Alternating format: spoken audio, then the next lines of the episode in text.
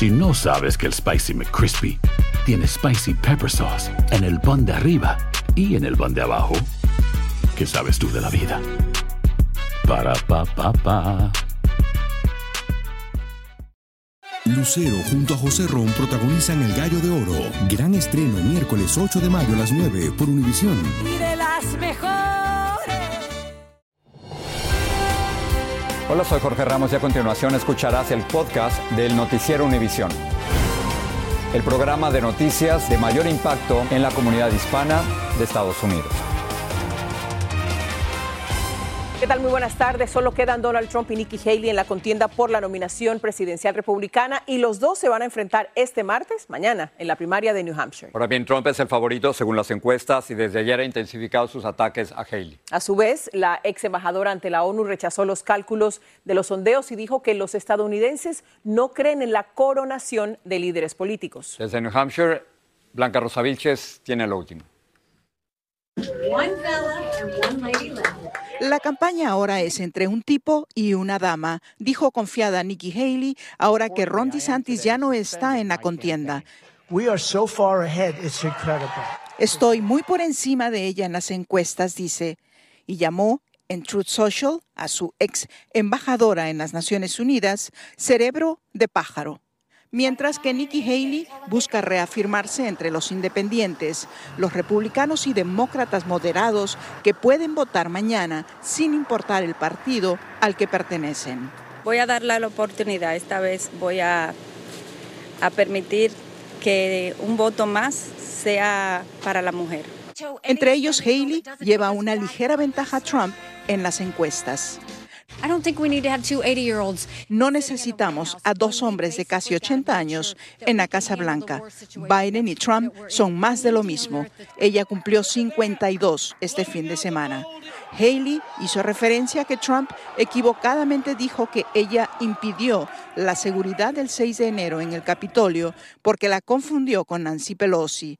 Y también se equivocó cuando dijo que Joe Biden iniciaría la Segunda Guerra Mundial. Nikki tiene que demostrar que finalmente es una verdadera alternativa frente al presidente Donald Trump para poder así ganarse ese votante que de una y otra forma apoyaba las políticas del gobernador DeSantis. El presidente Joe Biden pidió una investigación por una falsa llamada automática que, simulando su voz, pedía a los votantes que no acudieran a las urnas mañana. Y el viento es lo más viejo que existe y sigue soplando. Algunos votantes, como Freddy Santos, les hubiese gustado escuchar otros temas entre los candidatos. Yo creo que sin ninguna preocupación la edad. ¿Y de Trump qué le preocupa? Los tantos cargos federales y judiciales que tiene. ¿Y de Nikki Haley? No tengo mucho conocimiento de él, pero es una persona joven. Casi todos los principales miembros del Partido Republicano se han alineado con Donald Trump. Y a pesar de que se espera que él triunfe mañana, no se anticipa que sea por un margen de 30 puntos como lo consiguió en Iowa. Por su parte, Nikki Haley dice que ella sí está confiada y que mañana lo va a hacer mucho mejor. Sobre todo, está confiada en el apoyo de los independientes, que hay que recordar, Ilia, significan el 40% del electorado en estas primarias de mañana, martes aquí en New Hampshire. Regreso contigo. Muchas gracias, Blanca Rosa, por tu completa información. Este lunes se cumple el aniversario número 51 de Roe versus Wade, la decisión de la Corte Suprema que legalizó el derecho al aborto. Una Corte Suprema más conservadora lo echó abajo hace año y medio. Hoy la campaña del presidente Biden y la vicepresidenta Kamala Harris evocó la fecha con una ofensiva nacional para defender los derechos reproductivos de la mujer. Pedro Rojas nos dice en qué consiste. El presidente Biden anunció que va a garantizar el más bajo costo posible a medicamentos anticonceptivos que obtienen millones de estadounidenses registrados en la Ley de Cuidado de Salud a Bajo Costo, mejor conocida como Obamacare. Junto a varios miembros de su gabinete, Biden evaluó esfuerzos que su gobierno hace para enfrentar la decisión de la Corte Suprema, que hace casi 2 años eliminó el derecho al aborto a nivel federal. Katie Keith, asesora nacional de salud, dice que cerca de 6 millones de mujeres latinas han sido afectadas por la prohibición del aborto. Hemos creado un nuevo plan integral para asegurar que los pacientes en todo el país conozcan sus derechos a recibir cuidado médico de emergencia, destacó. El 10 de enero, el expresidente Trump, en una reunión con la cadena Fox, advirtió que los gobernadores estatales que han prohibido el aborto con reglas muy estrictas sin proteger a mujeres en casos de incesto, violación o peligro de muerte, corren riesgo de perder elecciones. Tenemos que ganar elecciones, de lo contrario vamos a regresar donde estábamos y eso no lo podemos permitir. Planned Parenthood dice que el tema del aborto ya hizo diferencia en recientes elecciones. En los 7 casos donde esa fue la situación, las 7 veces ganó el aborto. Mientras la Casa Blanca impulsa todas estas iniciativas, la campaña de reelección del presidente Biden y la vicepresidenta Kamala Harris asegura que la defensa de los derechos de reproducción será un eje central de sus propuestas. Con esta propaganda se culpa directamente a Trump por la revocación del derecho al aborto hasta ahora en 21 estados del país. La vicepresidenta Kamala Harris además lideró una reunión comunitaria en Wisconsin, donde el gobierno del estado busca aplicar una ley de 1849 contra el aborto. Los 10 estados que tienen los niveles más altos de mortalidad materna tienen prohibiciones al aborto, denunció. En Washington, Pedro Rojas, Univisión. Ahora vamos a Nueva York, donde desafortunadamente otra niña perdió la vida en un albergue para migrantes. La niña tenía apenas 3 meses de nacida y podría haber sufrido un paro cardíaco. Peggy Carranza está ahí, en Nueva York. Una vez más, la tragedia enluta a una familia en un refugio para migrantes en Nueva York. Según la policía, ocurrió en este hotel, desde donde llamaron para reportar que la pequeña Yuleicia Astudillo, de 3 meses, no respiraba y luego fue declarada muerta en el hospital. Arancha Méndez presenció la conmoción. Bajé normalmente para coger un café y cuando salí había mucha gente en el elevador, subiendo, bajando, escuchando, creo que a los hermanitos llorando. Oh, mi hermanita está muerta, llorando muy feo. Y me dolió mucho. Las autoridades dicen que aparentemente no hubo un acto criminal. Esta trabajadora dice que la familia es de Ecuador. Ella estaba con sus niños siempre. El hotel supuestamente también fue el lugar donde se suicidó un migrante en 2022. Marjeni Zambrano está en shock. Como es una niña, pues una recién nacida, normal, pues, pero sí medio tristeza, pues. Todo ocurre en medio de varios incidentes de violencia vinculados a solicitantes de asilo, con múltiples apuñalamientos en un par de semanas, más el aparente suicidio de un niño de 11 años y la muerte de una bebé de 4 meses el año pasado. Una vocera del Departamento de Servicios Sociales nos dijo que están listos para brindarle apoyo a la familia, mientras esperan que la oficina del médico forense determine qué causó la muerte de la pequeña. En la ciudad de Nueva York, Peggy Carranza, Univisión. La Corte Suprema autorizó que los agentes federales retiren la alambrada de púas instalada en la frontera por el gobernador de Texas, Greg Abbott, para evitar el cruce de inmigrantes. La decisión, con 5 votos a favor y 4 en contra, es una victoria para la administración Biden en su disputa con Abbott sobre la política fronteriza. Más aún tras el reciente ahogamiento de una madre y 2 hijos en la zona y el reciente hallazgo de un cuerpo. Reina Rodríguez nos acompaña en vivo con la última información. Adelante, Reina. Así es, la Corte Suprema de los Estados Unidos falló a favor de que agentes de la patrulla fronteriza retiren o corten el alambre de púas colocado en ciertas partes de la frontera entre Texas y México, una táctica utilizada por el gobernador republicano Greg Abbott para impedir los cruces ilegales en esta zona.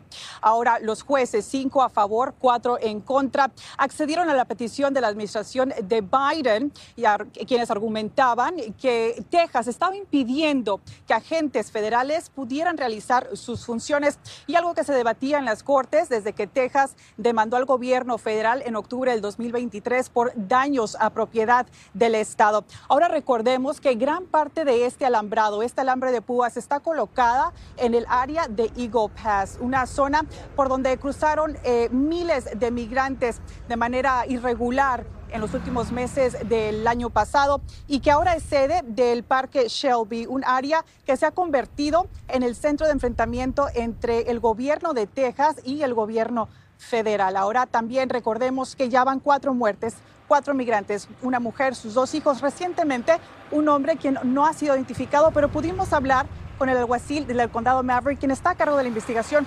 Nos dicen que trabajan con otras entidades para poder lograr identificarlo. Es todo de mi parte. En McAllen, Texas, Reina Rodríguez. Jorge, vuelvo contigo. Reina, gracias por el informe. El presidente de México, Andrés Manuel López Obrador, anunció que es probable que se reúna mañana con 2 congresistas estadounidenses del estado de Texas que están de visita en su país. López Obrador expresó su optimismo por dialogar con los legisladores que representan a la comunidad mexicana en Texas. Son congresistas de Estados Unidos, de Texas. ¡Qué bueno que voy a poder hablar con ellos! Porque son como nuestros paisanos, nos vamos a entender bien. Hace días México condenó los comentarios del gobernador de Texas, Greg Abbott, quien sugirió que las autoridades tejanas no dispararan en contra de migrantes porque la administración Biden los acusaría de asesinato. Si no sabes que el Spicy McCrispy tiene Spicy Pepper Sauce en el pan de arriba y en el pan de abajo, ¿qué sabes tú de la vida? Para, pa, pa, pa. Dicen que traigo la suerte a todo el que está a mi lado, y esa es mi mala fortuna. Basada en el clásico de Juan Rulfo, llega Univisión, El Gallo de Oro. Supongamos que la caponera puede inclinar la suerte a quien ella quiera. ¿Te estás tardando en conquistarla? Con Lucero, José Ron y Plutarco Haza. Este gallo está cambiando la vida. En una historia legendaria de amor y azar. No trates de cambiarme, no lo vas a lograr. El Gallo de Oro, gran estreno miércoles 8 de mayo a las 9 por Univisión. Gracias por seguir con nosotros en el podcast del Noticiero Univisión. Hoy finalmente hay alivio en el clima para algunos estados del país tras 2 semanas literalmente heladas que dejaron más de 80 personas muertas. Caerá menos nieve y hará menos frío. Se pronostica que en algunos lugares, principalmente en el sur, la temperatura aumente 30 grados con respecto a la semana pasada. En áreas del centro persistirá el mal tiempo hasta mediados de esta semana. Bueno, viene un cambio. La Agencia Federal de Aviación recomendó a las aerolíneas revisar los pernos que aseguran las puertas de modelos antiguos del Boeing 737. Esto después de que uno de esos pernos se desprendiera de un avión de Alaska Airlines hace 2 semanas. Ese avión tuvo que hacer un aterrizaje de emergencia. Fuerzas Armadas estadounidenses y británicas bombardearon hoy sitios en Yemen utilizados por los hutíes que son apoyados por Irán. Estados Unidos ha realizado ataques militares, pero esta es la segunda vez que los 2 aliados llevan a cabo ataques coordinados. Los bombardeos son en represalia por los ataques de los hutíes a embarcaciones comerciales en el Mar Rojo y en el Golfo de Adén. Funcionarios de los Estados Unidos confirmaron que investigan al líder de la Iglesia Luz del Mundo, Naasón Joaquín García, por lavado de dinero y trata de personas, y también lo investigan por evasión de impuestos. El líder religioso cumple una condena por agresión sexual en contra de menores en California, desde donde reporta Dulce Castellanos. La Oficina de Investigaciones del Departamento de Seguridad Nacional de Nueva York está investigando al ex líder de la Iglesia La Luz del Mundo, Naasón Joaquín García, por lavado de dinero y posibles casos de tráfico humano. El gobierno federal no nos habría dado esta información si ellos no estuvieran preparando cargos formales que debieran pasar o debieran salir probablemente en el próximo mes o 2 meses. La investigación se centra en la administración de diezmos y donaciones desviados supuestamente para utilizarse en una vida de lujos de García y su familia. Los exmiembros de la iglesia, como Héctor Vera, dicen que se realizaban grandes esfuerzos para recaudar fondos. Yo fui el primer encargado en Cancún, ¿verdad? Y los mayas, gente sencilla, gente pobrecita, llegaban con ofrendas tremendas. La investigación sobre la adquisición económica de García surgió tras entrevistas con exmiembros de la iglesia que formaron parte del grupo oculto que preparaba a los menores de edad para explotarlos sexualmente. Como esta fuente, hay múltiples personas que dicen que fueron entrevistados por las autoridades. A mí también me investigó el Homeland Security. Fueron hasta Texas cuando yo estuve viviendo ahí. Hablé con ellos de todo lo que yo conocía crecí sabiendo que mis papás, todo el dinero que las iglesias ofrendaban para especiales, que eran para el siervo de Dios Samuel en ese entonces, mi papá viajaba y tenían que esconder el dinero. Solicitamos un comentario de la iglesia, pero no respondieron a nuestras preguntas. Naasón Joaquín García actualmente está cumpliendo una condena por abuso sexual de menores en un caso estatal de California, y en octubre se le presentaron nuevos cargos federales por poseer y producir pornografía infantil. Algunos expertos legales dicen que las investigaciones federales y los posibles cargos conllevan mayores penas si García es encontrado culpable. En Los Ángeles, Dulce Castellanos, Univisión. Si usted tuvo que postergar su ilusión de comprar un auto nuevo porque los precios eran muy caros en el 2023, este año puede que sea más fácil. Eso proyectan los expertos de la industria tras la reducción de los intereses de los préstamos. Luis Mejid fue a buscar carro nuevo. Si usted no puede resistir el olor de un auto nuevo y hace tiempo ha estado esperando, con la tecnología que tiene, ahora le digo por qué es un buen momento para cerrar el trato. Ahora hay más autos. Jeff López dice que durante la pandemia faltaban vehículos. Ahora la producción volvió a la normalidad. Tenemos más de 200 vehículos disponibles en este concesionario. Como hay más producción, los precios de autos nuevos bajaron un 2.4% con respecto al año anterior. Además, estamos en enero y las concesionarias tienen presión para sacar del inventario los modelos del 2023. Es cierto que los intereses subieron y los préstamos son más caros, pero los fabricantes están ofreciendo incentivos para endulzar la venta. Ahorita todavía se encuentran esos programas que se ofrecieron el mes pasado para el final de año. Al bajar los precios de los autos nuevos, bajan también los de los usados. Y sí, los clientes han estado viniendo a ver más carros últimamente. Hay muchas señales de que el mercado está favoreciendo más a los compradores, pero eso no significa que comprar un auto sea fácil. Con cuotas que llegan a los $700 mensuales y pagos iniciales de hasta $7,000, muchos tendrán que pensarlo dos veces. Mejor comprar un auto nuevo, pero del año anterior, ya que de esta manera te da la posibilidad de tener todavía ese lujo de un auto nuevecito, 0 kilómetros, pero también con un precio menor. Lo importante aquí es no salirse del presupuesto para que su nuevo auto no termine llevándolo a problemas de bolsillo. En San Francisco, Luis Mejía, Univisión. Si vamos a mi nuevo deporte favorito, que mi hijo es jugador colegial, sí, así lo sabemos. Metido en eso. La NFL está lista para la antesala del Super Bowl en Las Vegas. Alejandro Berry tiene todo. ¿Quién? Qué gusto acompañarte, Jorge. Pues vamos con el camino rumbo a Las Vegas de 32 equipos. Estos quedaron fuera. Quedan 4 nada más. Estos son los que todavía sobreviven en la Conferencia Americana. Kansas City, que es el campeón defensor, estará visitando a Baltimore, que Baltimore es el mejor equipo de la NFL con el mejor récord. Pero con Lamar Jackson. Juegan en Baltimore. Con justamente, un friazo. Pues, sí, con un friazo y con Lamar Jackson, ¿no? Que es un quarterback corredor y con un brazo impresionante, candidato número 1 al MVP. Uh-huh. Y del otro lado, pues en San Francisco juegan los 49ers, que son los favoritos, contra Detroit, que Detroit nunca en su historia ha llegado a un Super Bowl. Esos leones son una sorpresa, ¿no? Y además acaban de ganar su primer partido de playoff después de 30 años, entonces traen un ambiente eléctrico, están enchufados, motivados, tienen un buen equipo también, pero San Francisco, me parece, es el favorito en esta llave. Entonces, a mí se me antoja un Super Bowl entre Baltimore y San Francisco. Yo creo que juega Kansas Taylor contra... No, pero el factor Taylor Swift, ahí está. Sería una gran noticia comercial para la NFL, ¿no? Y para nosotros. ¿Cómo también lo transmitimos? Lo transmitimos por primera vez en la historia el 11 de febrero a través de Univisión y de VIX. Ahí los esperamos en vivo desde Las Vegas, Jorge. Alejandro, gracias. A ustedes. Y la actriz Sofía Vergara, protagonista de la nueva serie de Netflix, Griselda, le respondió hoy al embajador de Colombia en Londres.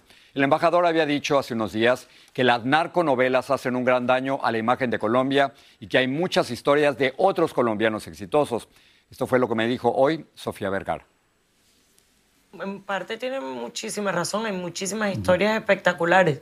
Yo no tuve la suerte de conseguirme ninguna de esas historias que me hiciera caso ninguno de los estudios para hacerlas, pero le llevas algo que tiene que ver con los narcos y es una fascinación.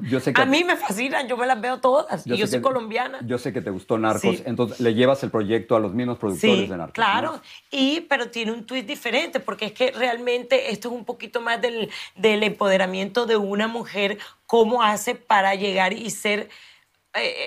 llegar a un nivel más alto que los hombres. Hasta Pablo Escobar le tenía miedo. Pablo Escobar decía: al único hombre al que le he tenido miedo es a una mujer llamada Griselda Blanco.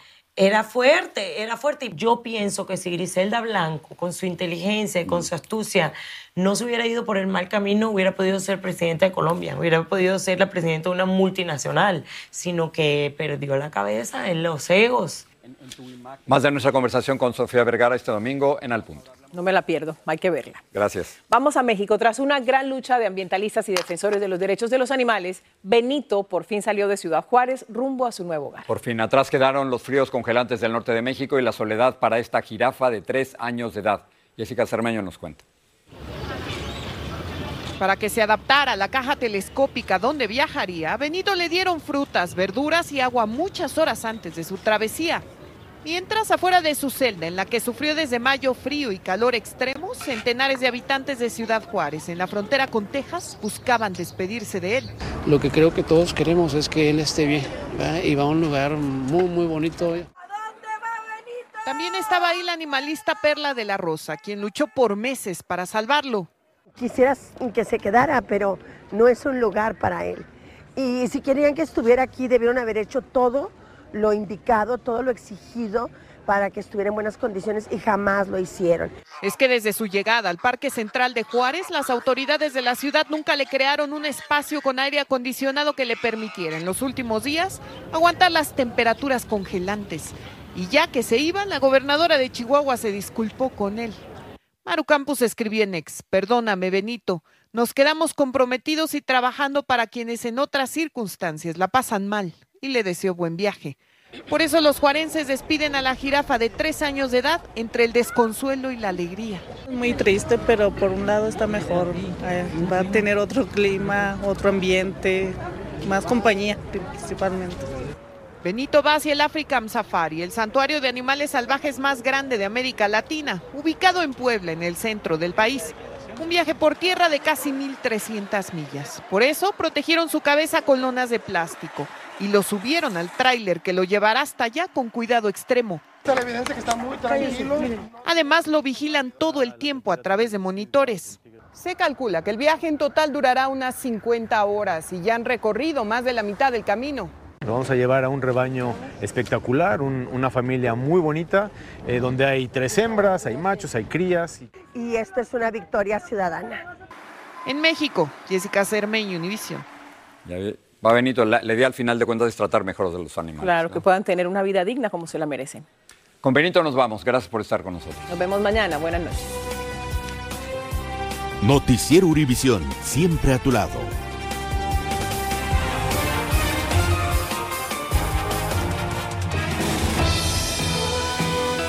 Así termina el episodio de hoy del podcast del Noticiero Univisión. Como siempre, gracias por escucharnos.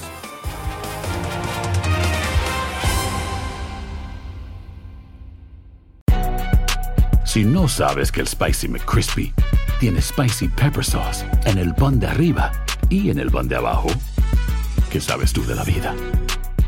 Para, pa, pa, pa. Dicen que traigo la suerte a todo el que está a mi lado.